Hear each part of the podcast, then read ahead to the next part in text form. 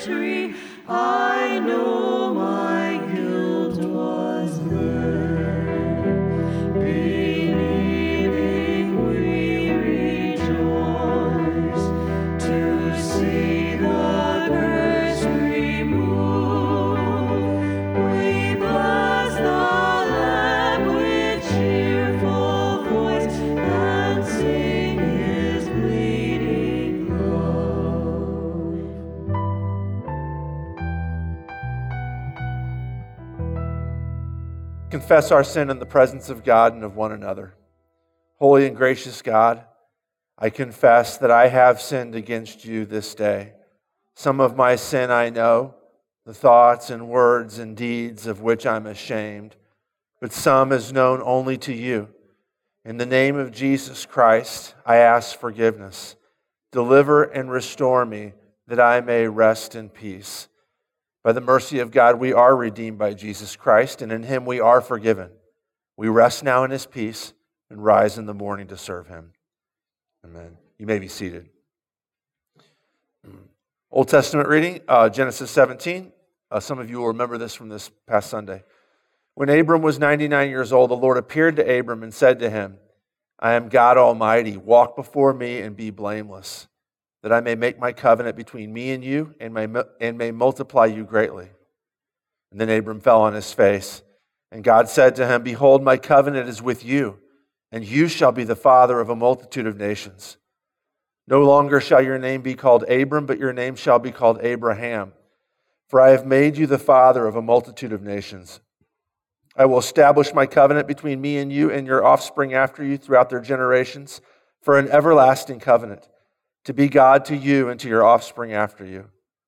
And God said to Abraham, As for Sarai, your wife, you shall not call her name Sarai, but Sarah shall be her name. I will bless her, and moreover, I will give you a son by her. I will bless her, and she shall become nations. Kings of people shall come from her. This is the word of the Lord. Thanks be to God. Uh, epistle reading from Romans 4. Paul says the promise to Abraham and his offspring that he would be the heir of the world did not come through the law, but through the righteousness of faith. For it's the adherents of the law who are to be the heirs. Faith is null and the promise is void. For the law brings wrath. But where there is no law, there is no transgression. That's why it depends on faith. In order that the promise may rest on grace and be guaranteed to all his offspring, not only to the adherent of the law, but also to the one who shares the faith of Abraham who is the father of us all, as it's written, I have made you, Abraham, the father of many nations. In the presence of the God in whom he believed, who gives life to the dead and calls into existence the things that do not exist. In hope, Abraham believed against hope that he should become the father of many nations. As he had been told, so shall your offspring be. He did not weaken in faith when he considered his own body, which was as good as dead, since he was about a 100 years old, or when he considered the barrenness of Sarah's womb. No distrust made him waver concerning the promise of God, but he grew strong in his faith as he gave glory to God, fully convinced that God was able to do what he had promised. That is why his faith was counted to him as righteousness. But the words, it was counted to him, were not written for his sake alone, but for ours also. It will be counted to us who believe in him who raised from the dead Jesus our Lord, who was delivered up for our trespasses and raised for our justification.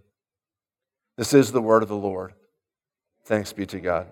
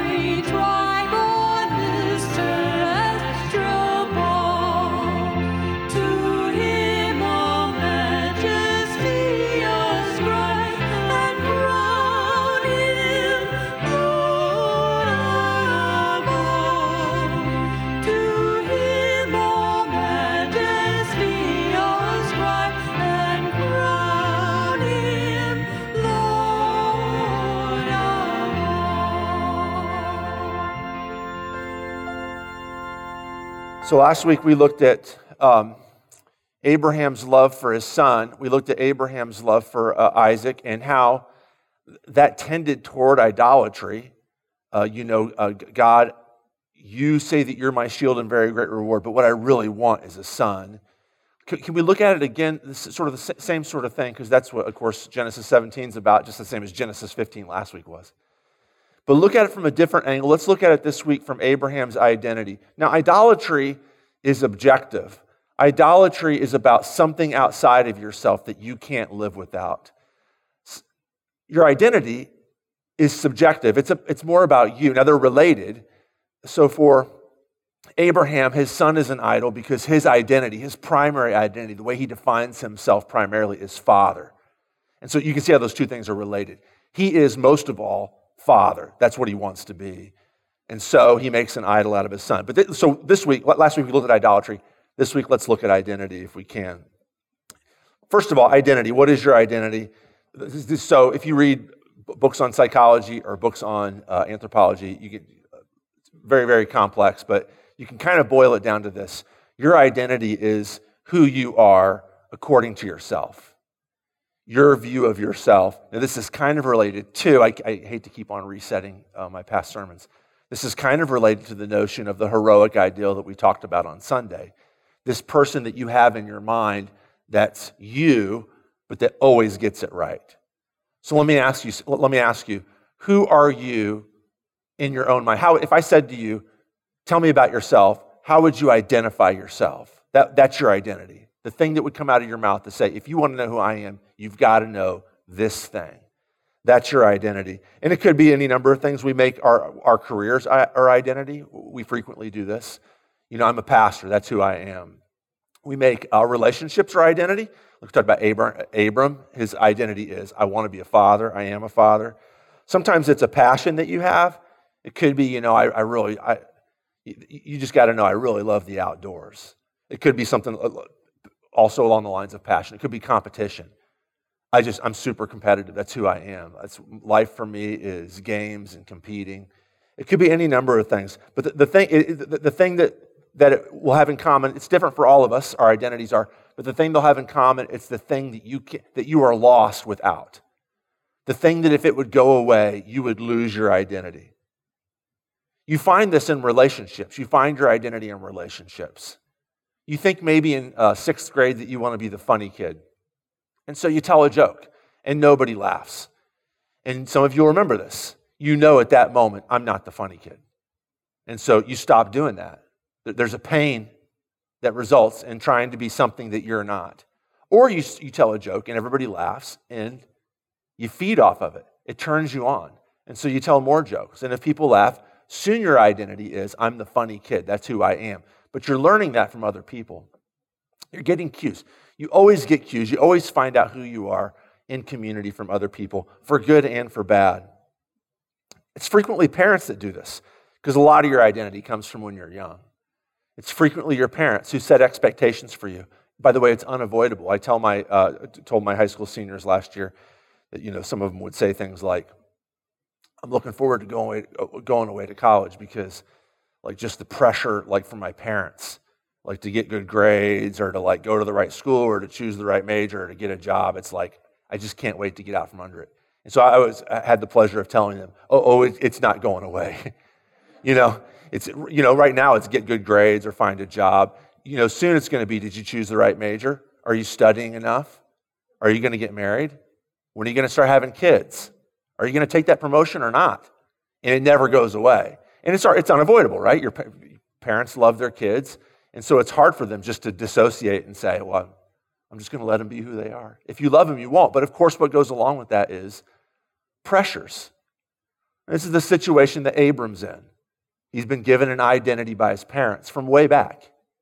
And the identity is the name Abram, which means in Hebrew, I have a lot of kids. That's what his name means Father of many. His whole life, he's lived with this name. That's his identity. That's the label that's on him. And now you'll understand then his frustration when God says, I'm going to be your shield and very great reward. Abram's frustration at like, I, I, my identity doesn't match up with my reality. Can you fix that? I want that gap closed. The sociologist Ernest Becker tells us that it's not just Abraham. Most of our life, Ernest Becker says, he's a sociologist, an anthropologist who passed away back in the 70s. Most of our life is in large part a rationalization of our failure to find out who we really are, what our basic strength is, what thing it is that we were meant to work upon the world. You'll spend, what he's saying is, you'll, you will spend a large chunk of your life with a gap between your identity and your reality the person that you tell yourself you are, and the reality that it looks like. And when this gap happens, you're going to experience existential crisis. You're going to feel lost. You're going to feel like, I don't know where I'm at. I don't know what's going on. You're going to feel unsure of yourself. You're going to feel out of touch with reality. You are going to, you are going to experience an identity crisis when you experience that gap. And even when we momentarily meet up with our identities, there will be moments when you are who you think you are. You've been telling yourself since sixth grade that you're the funny kid. Every once in a while, you'll tell a joke and people will laugh.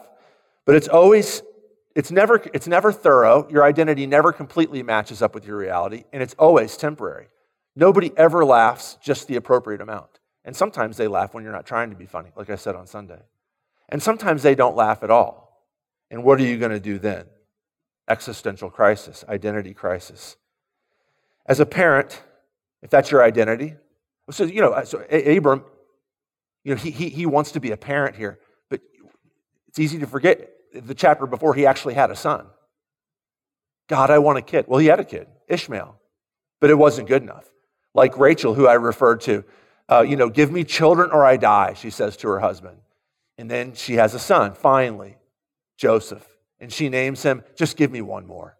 That's his name. I, I just need more kids, right? Because your, your reality will never, ever match up with the weight of your own identity. And parents like Rachel, like Abram, you'll never be a perfect parent. You long to be a parent, you identify as a parent, but in your heart of hearts, you know that you're not doing a good enough job. And of course, you know there comes the moment uh, when they leave home. And who you are as a parent radically changes.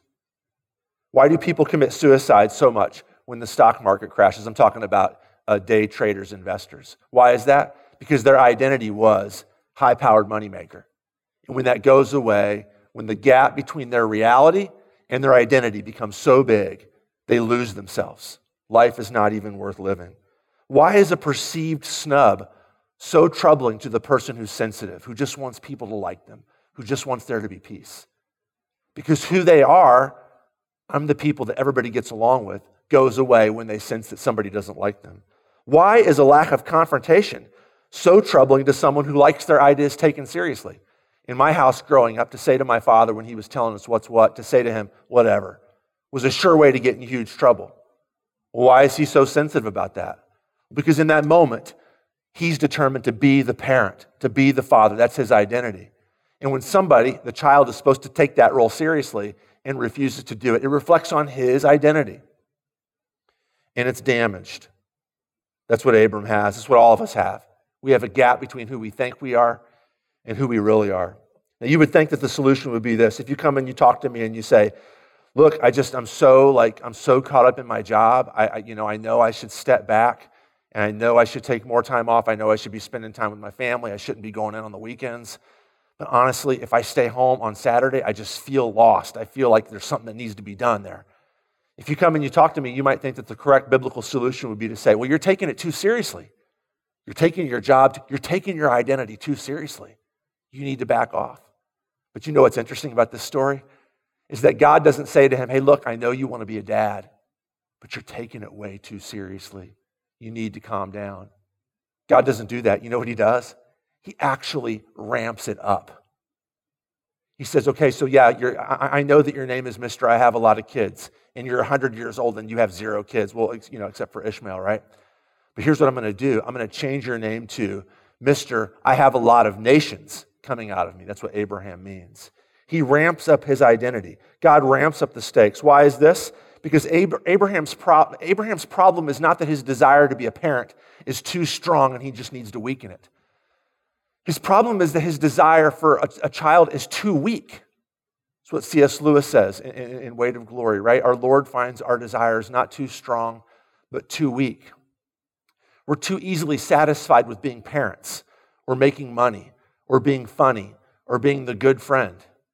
When actually God wants to, wants to give us, He wants to make our identity something so much more magnificently spectacular that it would make all of our fake identities kind of fit into this one identity and start to make sense finally. To become a part of our life that doesn't dominate our life. To become a part of our life that when it ebbs and flows, when the kid says whatever to you, when the kid leaves home, when the kid doesn't show up because you're not having kids, you're able to cope with it and, in fact, find joy and strength in it because you have the real deal. You have the thing that your heart really wanted, the thing that the desire for a kid was merely an echo of the desire for a relationship with the eternal God. And when Abraham gets that, when God changes his identity to Abraham, and listen, maybe you'll get a kid, maybe you won't get a kid, but you know what you got? You got me. Abraham goes from being a person who idolizes his son to a person, as we read last week in Genesis chapter 22, who says, I can give this kid up. This is an extreme example. Again, nobody's asking you to sacrifice your kid on an altar. But somebody who can say, if I lose my identity as a parent, it's okay because I have a greater identity. My identity is I belong to Jesus. Because, see, that's what, that's what Abraham needs. He doesn't just need a kid. Maybe he's going to get a kid. Maybe he's not going to get a kid. You guys know in the story he does get a kid, but that's not the point. What he needs is Jesus. Look at verse 5 of Genesis 17. No longer shall your name be called Abram, but your name shall be called Abraham. For I have made you the father of a multitude of nations. I will make you exceedingly fruitful, and I will make you into nations, and kings shall come from you, and I will establish my covenant between me and you and your offspring after you. You know who that offspring is, right? Paul tells us in Galatians 3 that that offspring is Jesus. That's actually what, what Abraham gets. Now, in his case, in order for him to get there, he gets a kid. It might not be like that for you. Your identity might be, I'm a moneymaker. And God might say, you know what? You are going to be poor from here on out. But if you allow Him to establish your new, fresh, more intense, more spectacular identity, you will get to the place where you could say, okay, I can live without money. Just like Abraham said, I can live without this kid. If God takes this kid away, He's going to give me something better back. I don't know what that is in your situation. For Abraham, it's an easy call because this story happened in the past and we know he has a kid. I don't know if you losing your friends means that if you just give it to God and, and, and rely on Him to establish His identity for you in Jesus Christ, you're a son or daughter in Jesus Christ, that you're going to get better friends later. I don't know, maybe that's not the case. But whatever it is that He has for you, it's going to be more spectacular and better than what you plan for yourself. Which leads us to this last point. This identity leads to fruitfulness. God changes Abraham's name, and then He gives him the kid. It doesn't work the other way around. Your identity is not based upon what God is doing in your life. What God is doing in your life is based upon your identity. God says, You are my child, and everything's going to flow out of that. And whatever flows out of that is good because it comes out of your new, fresh identity. God changes your identity and then He makes it real. God puts you in a position where you can give up all the things that you've counted on before. Not because He's necessarily going to take them away. Again, I don't know if He's going to do that or not. Because you don't need them in light of your relationship with Him. And whatever He gives back to you will be something that you can rejoice and hand back to Him because you have the real deal. How do you grasp this? How do you make this reality? Well, that's why we read the uh, epistle reading in Romans chapter 4. Can you look at it with me again, starting in verse 16? I'm sorry, starting in verse 19. Abraham did not weaken in faith when he considered his own body, which was as good as dead, since he was about a 100 years old, or when he considered the barrenness of Sarah's womb. No distrust made him waver concerning the promise of God, but Abraham grew strong in his faith as he gave glory to God, fully convinced that God was able to do what he had promised. That is why his faith was counted to him as righteousness. It's all about faith. We talk as Christians a lot about, you know, you got to have faith, salvation's by faith. What does that mean? What does that mean? Sometimes we're like confused about that. So I got to really believe? No, actually, you know what it means here in the story of Abraham? It just means this Do you believe that your identity is what he says it is? Do you believe that you are first and foremost, fundamentally, a loved and completely accepted child of God for the sake of Jesus Christ? Do you believe that? Or do you believe, nope, I'm a parent? If, if I lost that, I would be devastated. This happens.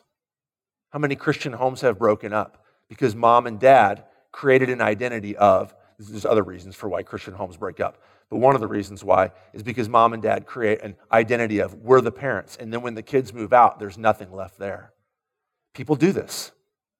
Faith says, though, if you have kids, if you have 100 kids, if you have zero kids, if you have $100, if you have $0, if you're the funniest person in the room, if everybody thinks you're totally lame, believe that you are completely accepted by God in Jesus Christ. And all that other stuff, all your other sub identities, as important as they are, are secondary to this main identity. God loves you for the sake of his son, Jesus Christ.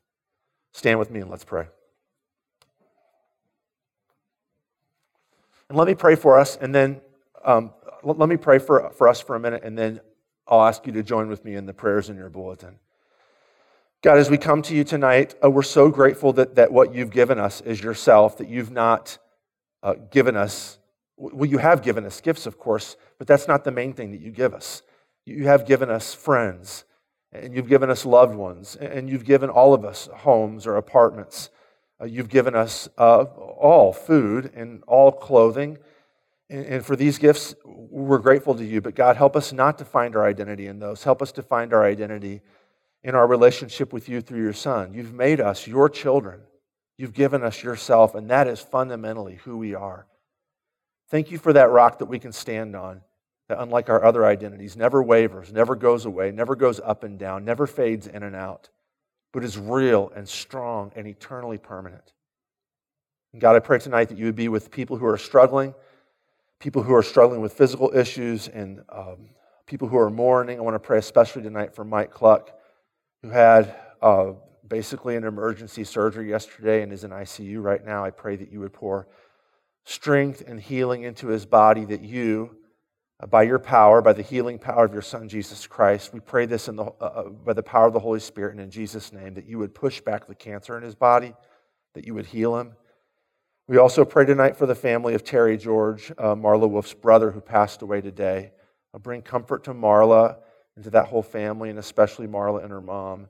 Give them hope in the healing of your resurrection uh, the vision of the future when you and your Son Jesus Christ will make all things new.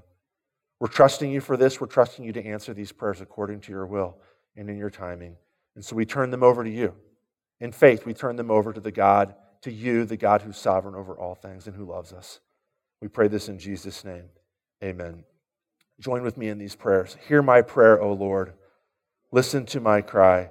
Keep me as the apple of your eye. Hide me in the shadow of your wings. In righteousness I shall see you. When I awake, your presence will give me joy.